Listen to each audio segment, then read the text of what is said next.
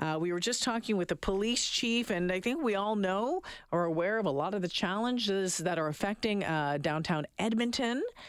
But the work continues to attract people to the area. There have been challenges. We know that in large part, the fallout from the pandemic, uh, the homeless issue, uh, drug issues. But our next guest continues to fight the fight and says there has been some wins. Panita McBrien, again, the Executive Director of the Downtown Business Association. Panita, welcome back to the show. Thank you so much for having me. Taking a look back at twenty twenty-two, how do you describe it? When we look at the whole year, now that we're kind of looking back at it, it feels really good, actually, which I know a lot of Edmontonians might find surprising.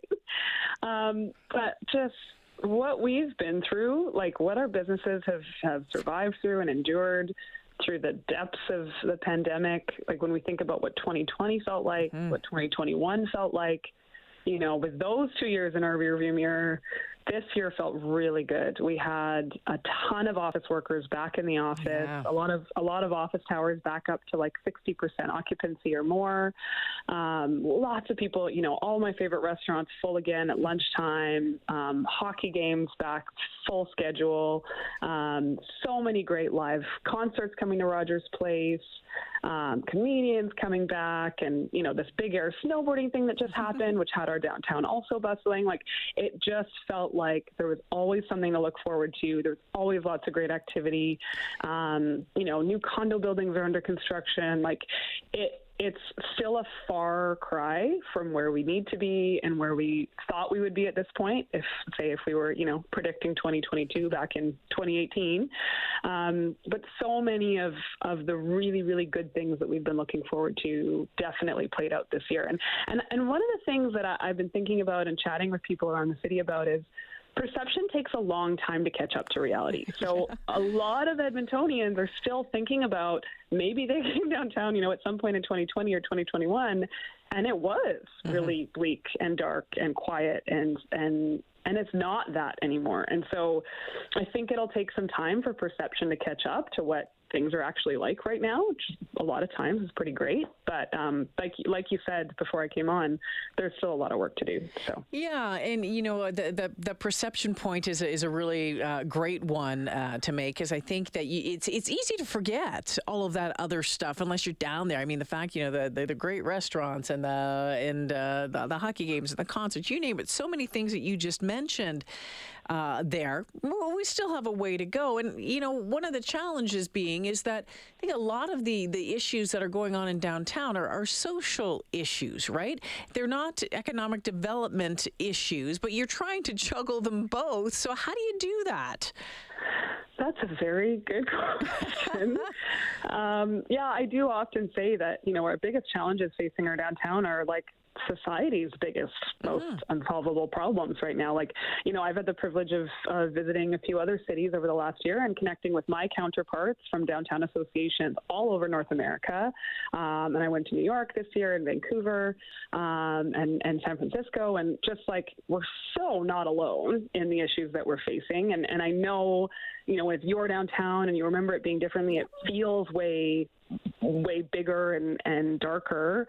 Um, But every city is facing the mm-hmm. same challenges that we are. And, and I'm seeing lots of great conversations happening between politicians and policymakers, between all these different cities, you know, trying to find the best solutions and approaches. And now we've got this new provincial task force on homelessness uh, and mental health and addictions. And so there's, I think there's a lot to be optimistic about there. And so I try, I think my team and I, we try to focus on the things that are in our control. We'll obvi- obviously always advocate for and try and pitch in on the social issues, but we're really here to, to be those, you know, chief optimists for our downtown and put on great events and, and market all the great businesses that we have. And um, and so we're, we're doing a lot of that, and I think we've had a lot of big successes this year on that front. There are, um, just recently, I know Global Edmonton did a, a two-part series on some of the, the, the challenges facing downtown uh, businesses. Many said that they felt that City Council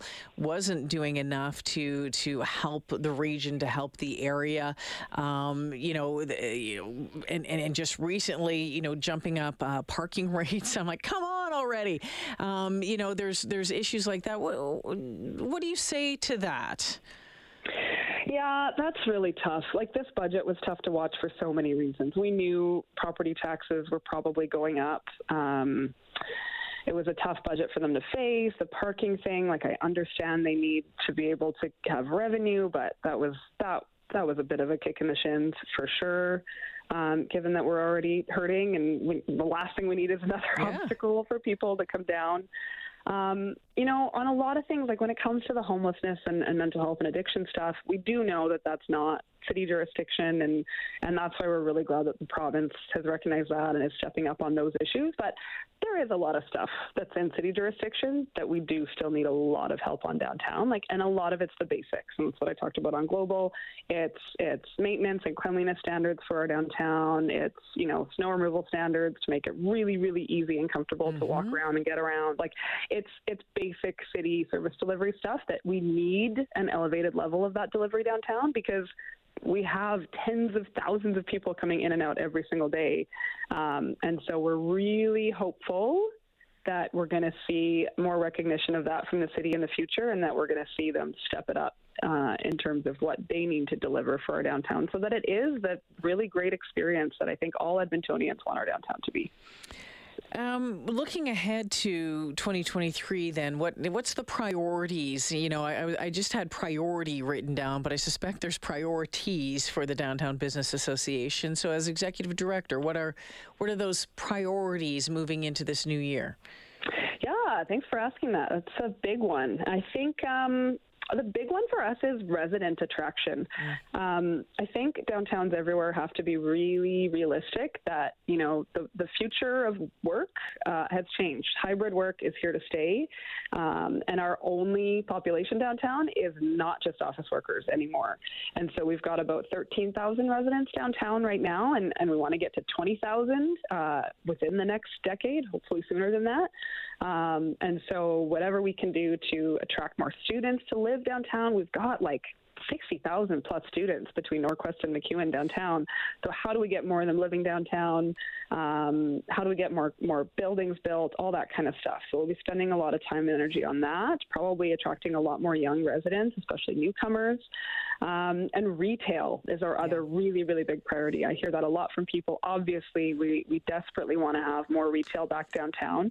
I don't think we're going to get back to having like the luxury retail of the past that used to be, you know, synonymous with downtown. I think that's that's moved out to, you know, suburban malls um, for good, but there's a different mix of retail I think we have in our sites downtown, and it's more stuff that supports that residential base. So I, my dream is to see like an urban, you know, Canadian Tire, Home Depot, and um, more of those stores where you can actually have a complete community downtown where everything is walkable. And now that we've got our new Loblaw City Market downtown, we got a grocery store again.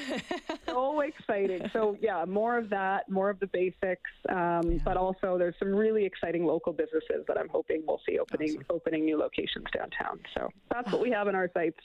Well, you know what? I uh, I've watched you uh, from my perch over here at uh, at six thirty Ched, and by perch I mean, you know, my, my, my seat that is sagging right now, to be honest with you. um, you know, and I know how hard you've worked. I've seen it being down and downtown and seeing you take groups around and waving to you as you're going by. So I know that the hard work continues, and I look forward to seeing what's in store for twenty twenty-three. Uh, Panita, thanks for making time for us this afternoon. Have a great holiday season. We'll talk to you in the new year. You too. Merry Christmas. Yeah.